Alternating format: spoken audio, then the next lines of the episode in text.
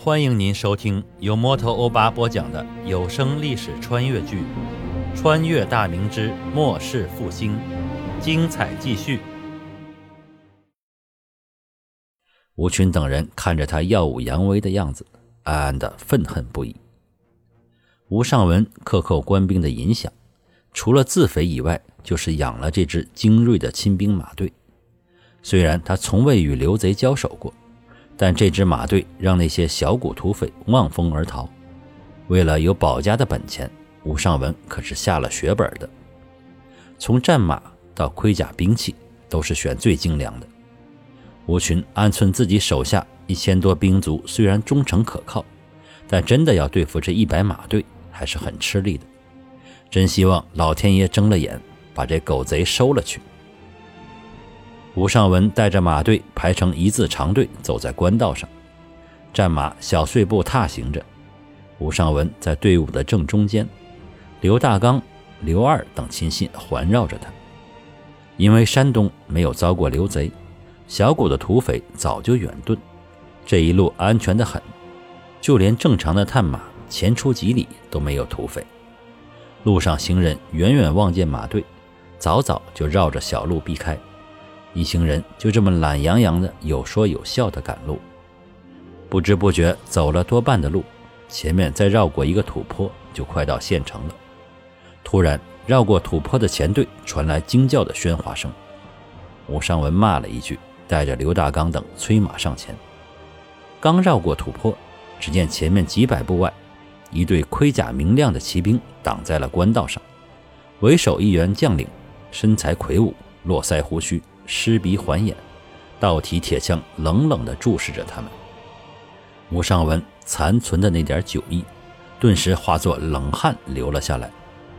凭着武将的直觉，他知道不妙，这是朝廷的兵马，而且还是最精锐的那种，至少五百骑。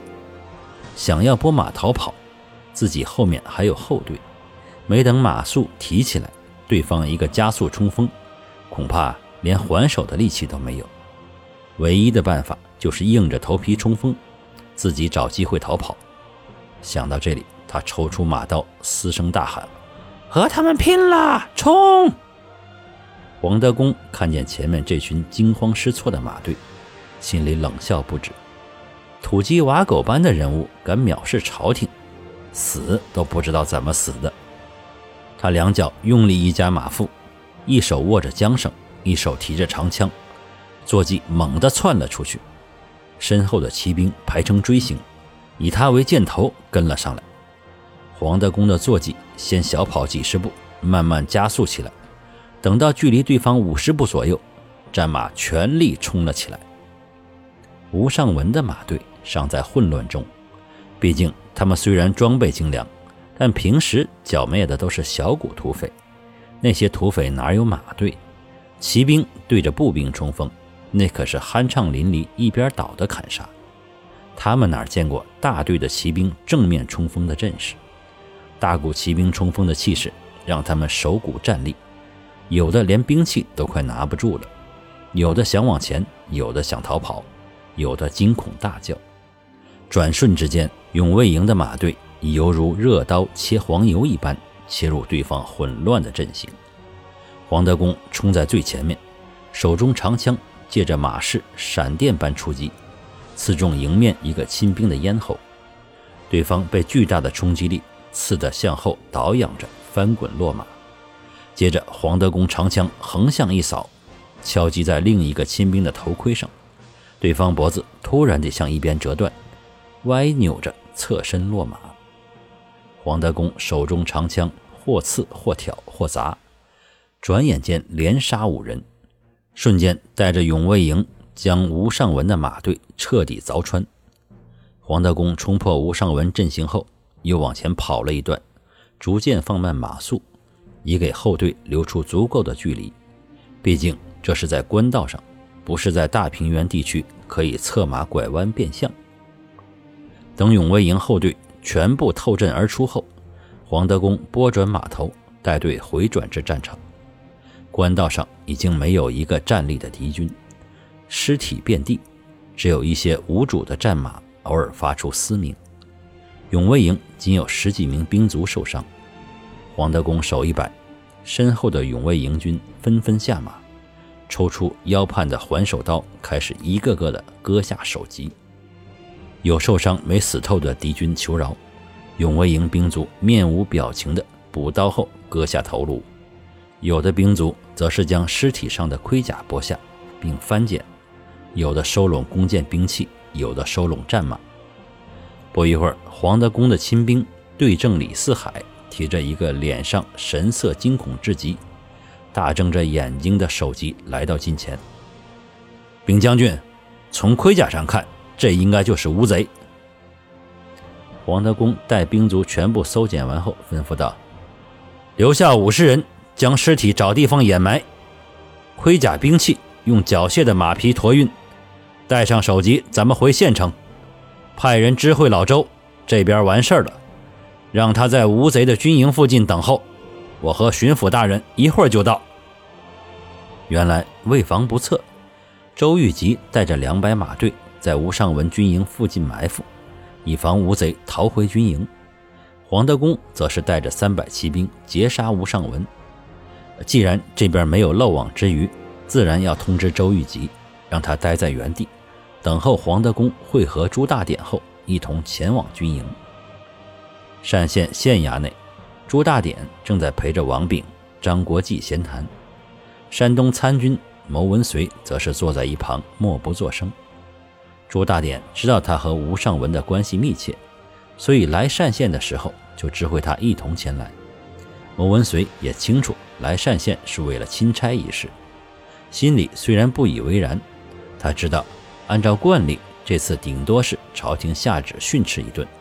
但巡抚的面子还是要给，就带着一队亲兵来到单县，主要是听巡抚大人讲，皇上用内堂拨下饷银，他来也是为了分一杯羹。众人正在二堂内闲谈间，朱大典的亲兵进来禀报，永卫营的参将黄德功求见。牟文遂正在考虑着自己这次到底能分到多少饷银，突然听见永卫营参将。顿时一愣，永卫营他听说过，知道是皇上身边的精锐，怎么突然之间来到了单县这个小地方？朱大典微微一笑，扫视了一眼牟文遂，吩咐道：“请黄参将进来。”新兵施礼后转身而出，不一会儿，脚步嚷嚷声中，黄德功提着一个血淋淋的人头进入二堂。牟文遂一眼就认出那个面色狰狞的人头是谁，顿时脸白如纸，心跳骤然加速。王炳与张国际也是心里惊诧不已。黄德公单膝跪下行礼，单手高举人头，大声禀道：“永卫营参将黄德功，奉皇命前来诛杀叛贼，幸不辱命，特来回禀。”朱大典微笑着起身。双手搀起黄德功，开口道：“黄将军真是勇猛无敌，有此忠勇之士，本官为圣上贺，为朝廷贺啊！”